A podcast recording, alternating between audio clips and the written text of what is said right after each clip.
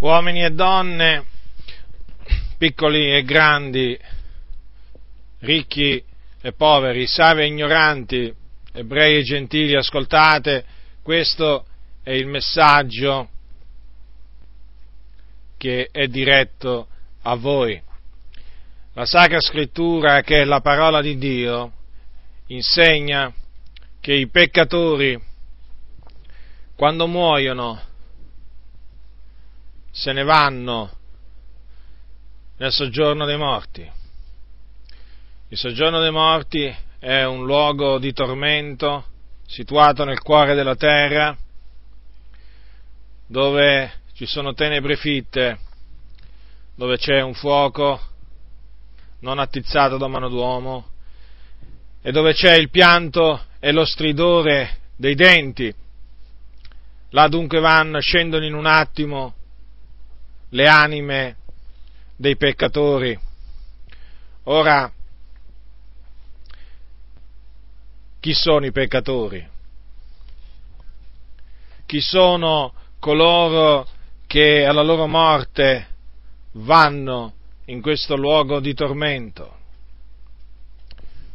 Sono i fornicatori, gli adulteri, gli omosessuali, gli effeminati, i ladri, gli avari, gli idolatri, gli ubriachi, gli oltraggiatori, i rapaci, chi ama e pratica la menzogna, cioè i bugiardi, gli stregoni, non importa se praticano la magia nera o quella cosiddetta bianca, gli omicidi, gli ingiusti, i codardi, gli abominevoli e gli increduli. Tutti costoro la scrittura assicura che quando muoiono vanno nel soggiorno dei morti, chiamato anche comunemente inferno. E là, come ho detto, vanno con la loro anima perché il loro corpo ritorna alla polvere. E in quel giorno, quando ci sarà la resurrezione degli ingiusti, perché anche i peccatori risorgeranno un giorno, essi compariranno davanti al trono di Dio per essere giudicati secondo le loro opere e condannati a un'eterna infamia, a un eterno tormento, anima e corpo, nello stagno ardente di fuoco e di zolfo, che è un altro luogo di tormento, dove appunto i peccatori saranno gettati anima e corpo. Dunque, questa, questo è quello che aspetta gli empi, i malvagi, i peccatori. Voi direte, ma perché questa orribile fine? Perché sempre la Sacra Scrittura afferma che costoro camminano secondo la carne, e ciò a cui la carne all'animo è morte, è inimicizia contro Dio, perché non è sottomesso alla legge di Dio, e neppure può essere. E quelli che sono nella carne non possono piacere a Dio.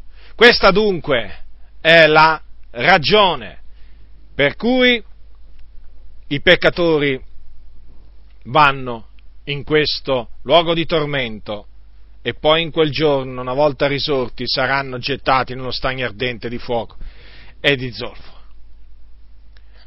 Stando così le cose, il Dio comanda agli uomini che cosa? Che si ravvedano e si convertano dalle loro vie malvagie. Perché Dio non prende piacere nella morte dell'empio, ma prende piacere nella sua conversione. Ecco perché il Dio, tramite il profeta Isaia, disse queste parole. Lasci l'empio la sua via e l'uomo iniquo i suoi pensieri e si converta all'Eterno che avrà pietà di lui e al nostro Dio che è largo nel perdonare. Dunque, quello che deve fare il peccatore per essere perdonato dal Signore è ravvedersi e convertirsi dalle sue vie malvagie, convertirsi al Signore, dalle sue vie malvagie al Signore. Ora c'è un esempio di persone che si sono ravvedute e convertite dalle loro vie malvagie, dico c'è un esempio nella Sacra Scrittura che è l'esempio dei Niniviti, cioè degli abitanti di, Ninivi, di Ninive. Quello che sto per leggervi è scritto nel libro del profeta Giona, uno dei profeti dell'Antico Testamento, vissuti quindi prima della venuta di Cristo Gesù. Il profeta Giona era eh, di origine ebraica e viveva in una città chiamata Gat Efer, che si trova eh, in Galilea, vicino a Nazareth, si trovava vicino a Nazareth in Galilea. E visse sotto il regno del re Geroboamo II, re di Israele, quindi nell'ottavo secolo avanti Cristo. Quindi questi fatti che sto per leggervi avvennero attorno a quel tempo sono fatti realmente accaduti, a cui farete bene prestare attenzione per il bene dell'anima vostra. È scritto nel capitolo 3 del libro del profeta Giona, la parola dell'Eterno fu rivolta a Giona per la seconda volta in questi termini, levati, va a Ninive, la gran città, e proclamale quello che io ti comando. E Giona si levò e andò a Ninive secondo la parola dell'Eterno. Or Ninive era una grande città dinanzi a Dio, di tre giornate di cammino, e Giona cominciò a inoltrarsi nella città per il cammino di una giornata, e predicava e diceva, ancora quaranta giorni e Ninive sarà distrutta. E i niniviti credettero a Dio, bandirono un digiuno e si vestirono di sacchi, dai più grandi ai più piccoli. Ed essendo la notizia giunta al re di Ninive, questi s'alzò dal trono, si tosse di dosso il manto, si coprì d'un sacco e si mise a sedere sulla cenere. E per decreto del re e dei suoi grandi fu pubblicato in Ninive un bando di questo tenore Uomini e bestie, armenti e greggi non assaggino nulla, non si pascano e non bevono acqua. Uomini e bestie si coprano di sacchi e gridino con forza a Dio e ognuno si converta dalla sua via malvagia e dalla violenza perpetrata dalle sue mani. Chissà che Dio non si volga, non si penta e non acqueti l'ardente sua ira, sì che noi non periamo. E Dio vide quel che facevano, vide che si convertivano dalla loro via malvagia e si pentì del male che aveva parlato di fare loro e non lo fece. Ora, come potete vedere, il Signore mandò il profeta Giona a predicare un messaggio di ravvedimento agli abitanti di Ninive e naturalmente gli minacciò che avrebbe distrutto la città di Ninive se essi non si fossero ravveduti. Ma essi si ravvidero alla predicazione di Giona, si ravvidero e abbiamo visto in che maniera si umiliarono nel cospetto di Dio, a tal punto che digiunarono, si misero a digiunare e si vestirono di sacchi, dal più grande al più piccolo e poi ci fu anche un decreto del re, un decreto del re di Ninive, appunto che bandì e che con questo decreto appunto non dovevano né gli uomini né le bestie mangiare alcunché e neppure bere, ma dovevano gridare a Dio e convertirsi dalle loro vie malvagie, nella speranza che Dio si pentisse del male che aveva pronunciato di fare. E quindi il Signore, nella sua fedeltà, perché Dio è fedele, vedendo che tutte quelle persone avevano creduto alla parola che Dio aveva mandato loro tramite il suo servo Giona, il Signore vide che essi avevano creduto e si ravvidero, si convertirono dalle loro vie malvagie, abbandonarono le loro vie malvagie e il Signore ebbe pietà di loro, ebbe misericordia di loro e non fece quello che aveva detto avrebbe loro fatto. Dunque ecco un chiaro esempio di quanto il nostro Dio è largo nel perdonare. Largo, non stretto, largo. Non solo, il Signore nostro è anche pronto a perdonare. Nel suo cospetto c'è abbondanza di redenzione. Oh, che abbondanza di redenzione c'è presso il nostro Dio. C'è perdono presso il Signore. Perdono dei propri peccati. Ma, ripeto, il Signore ha comandato che gli uomini si ravvedano e si convertano dalla loro via malvagia al fine di essere perdonati. E di fatti questo è quello che l'Apostolo Pietro, uno degli Apostoli di Gesù Cristo, predicava. Egli disse un giorno, ravvedetevi dunque e convertitevi, onde i vostri peccati siano cancellati. Quindi, a distanza di secoli, il messaggio di Dio non era cambiato. Il ravvedimento, la conversione era quella che predicavano i profeti e il ravvedimento e la conversione dalle, dalle, proprie vie malvagie era quella che predicavano gli apostoli agli uomini ed è quello che io vi predico. Il ravvedimento e la conversione dalle vostre vie malvagie affinché i vostri peccati vi siano cancellati. Ora, dall'esempio dei Niniviti si evince che cosa significa ravvedersi e convertirsi. Ravvedersi significa provare rimorso, sincero rimorso, profondo rimorso per i propri peccati che si hanno commessi contro Dio. E proporsi di non commetterli più e convertirsi significa lasciarli, abbandonarli, abbandonare quei peccati, abbandonare la violenza perpetrata dalle proprie mani per volgersi al Signore, per cominciare a servire il Signore, per servire Lui e non più il peccato per prestare le proprie membra al servizio della giustizia, non più al servizio dell'iniquità. Ma sia il ravvedimento che la conversione devono essere accompagnate dalla fede in colui che è il Salvatore del mondo. Il suo nome è Gesù Cristo. Nessun altro è la salvezza, poiché non v'è sotto il cielo alcun altro nome che sia stato dato agli uomini per il quale noi abbiamo ad essere salvati, dice la Sacra Scrittura.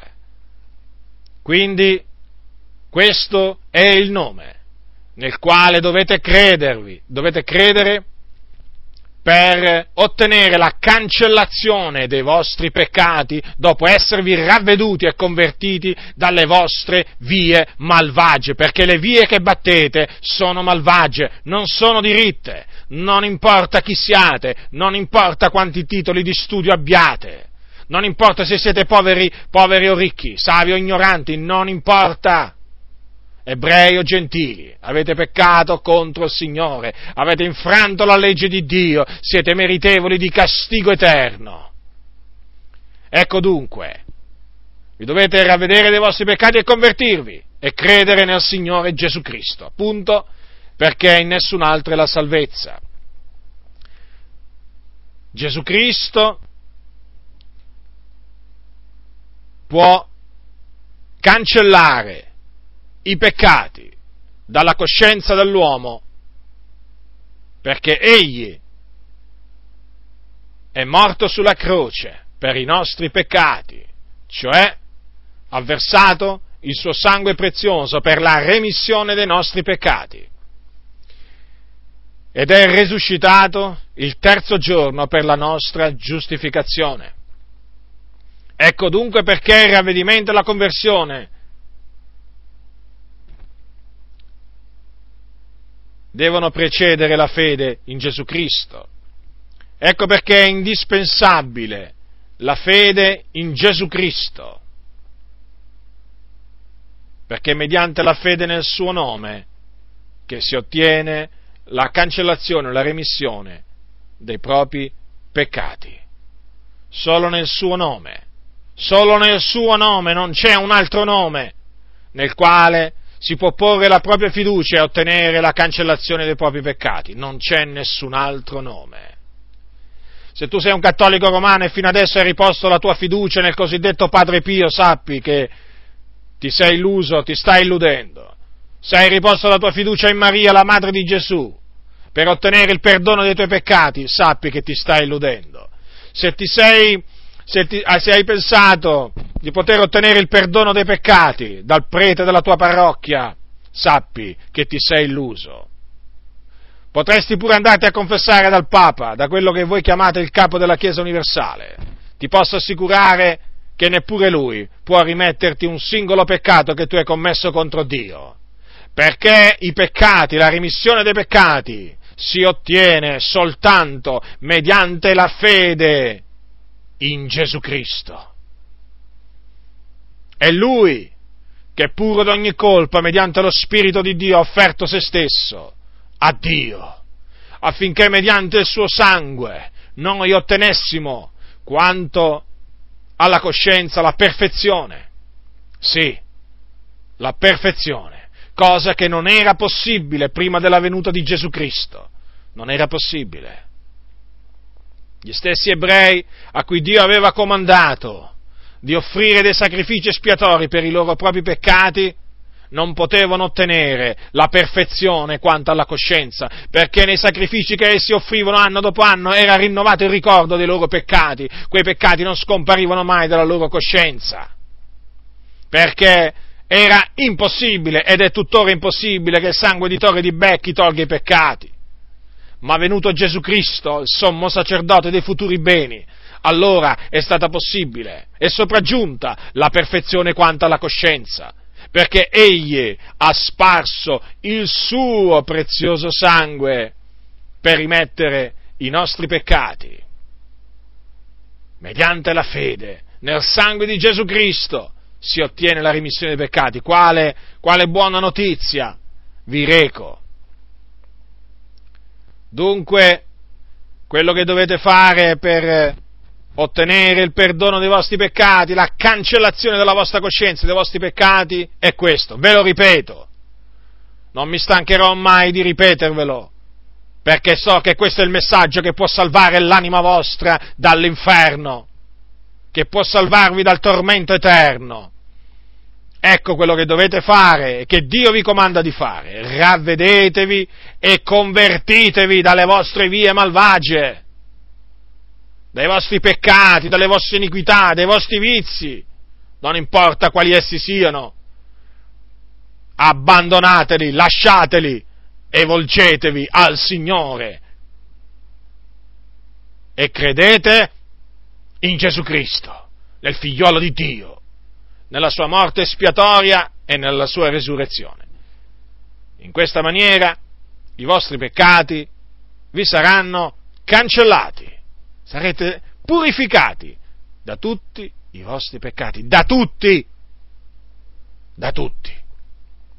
E dal momento che otterrete la remissione dei peccati, avrete la certezza della vita eterna, perché il Signore assieme alla remissione dei peccati dona a coloro che credono la vita eterna e quindi dopo morti non c'è più l'inferno, non c'è più un luogo di tormento per coloro che veramente si ravvedono, si convertono e credono nel Signore Gesù Cristo. No, non c'è più l'inferno, ma c'è un altro luogo totalmente diverso che si chiama paradiso. È un luogo in alto e non in basso. In alto perché è chiamato anche il terzo cielo. E là vanno le anime dei credenti in Cristo Gesù, vanno là immediatamente e là aspettano poi nella gloria in maniera cosciente, aspettano a tutti gli altri che li hanno preceduti, aspettano la resurrezione, quando essi appunto risorgeranno e poi continueranno a vivere con il Signore per l'eternità, anima e corpo.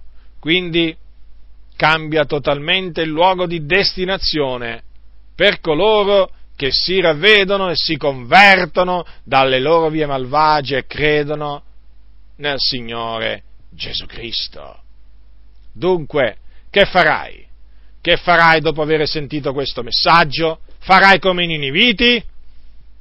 Che credettero a Dio? Vedi, i Niniviti non pensarono che Giona volesse scherzare. Avrebbero potuto dire, ma questo è venuto qua a prenderci in giro, ma cosa stai dicendo Giona? Questa città non potrà mai essere distrutta, tu vaneggi. Avrebbero potuto farsi beffe di Giona. Nel corso della storia ci sono stati tanti che si sono fatti beffe, beffe dei messaggeri di Dio. Ma i Niniviti non si fecero beffe di Giona, ma credettero a Dio, cioè credettero che Dio aveva mandato quell'uomo ad annunziargli quel messaggio. E che fecero? Si ravvidero alla predicazione di Giona. Si ravvidero e si convertirono dalle loro vie malvagie e Dio ebbe pietà di loro. Lasciarono dunque le loro vie malvagie e furono perdonati dal Signore. Tu che farai? Che farai? Dirai, ma come ti permetti? Mi dirai forse, ma come ti permetti di parlare in questa maniera, con questo tono? Ma chi pensi di essere? Ma mi fai ridere? Ma piantala! Ma non lo vedi? È ridicolo! Dirai questo? O dirai, Signore, io credo che questo è il messaggio che tu mi hai voluto fare pervenire mi pento dei miei peccati, mi converto dalle vie, dalle vie mie malvagie e credo nel tuo figliuolo Gesù Cristo? Io spero vivamente che tu faccia questa seconda cosa per il bene dell'anima tua. Fallo. Ravvediti e convertiti dalle tue vie malvagie e credi nel figliuolo di Dio. Ne avrai tanto bene. Oh, quanto bene ne avrai non è una cosa da poco. La remissione dei propri peccati non è una cosa da poco. Basta considerare che è costato il sangue del figliuolo di Dio, coeterno con Dio Padre. Considera, c'è voluta la discesa del figliuolo di Dio sulla terra per far sì che i nostri peccati fossero cancellati. C'è stato bisogno che Lui, il Santo, il Giusto, spargesse il suo sangue ma considera un momento, considera un momento quanto sia costata la remissione dei peccati a Gesù. Eppure è gratuita è gratuita, non bisogna fare niente, non è per opere, non è che si ottiene perché si è bravi o perché ci si sforza di fare i bravi, no, la rimissione dei propri peccati si ottiene mediante la fede nel Signore Gesù Cristo, perché Lui sulla croce ha pagato appieno il prezzo che doveva essere pagato per la redenzione. Dunque, dunque considera la grandezza di quello che il Dio ti offre ma considera anche, te lo ripeto, considera anche il grande dolore, la grande pena, il grande tormento che aspetta tutti coloro che rifiutano di ravvedersi e di convertirsi dalle loro vie malvagie e di credere nel Signore Gesù Cristo. Considera anche attentamente quello che aspetta loro sono cose orribili, terribili.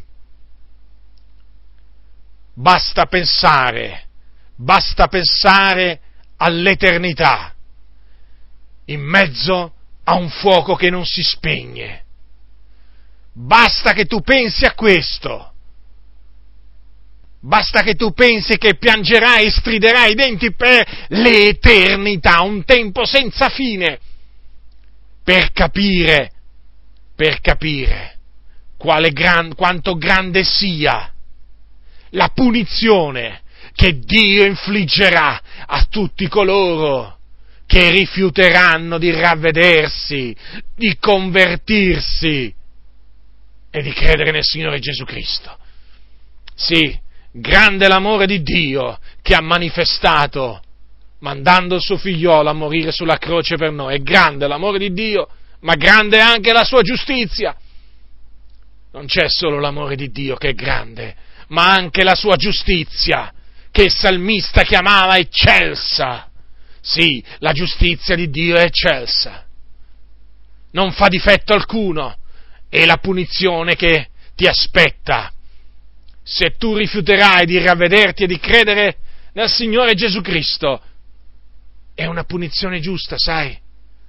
È una punizione giusta, perché avrai rifiutato ciò che Dio ha provveduto mediante il sacrificio del suo unigenito figliolo.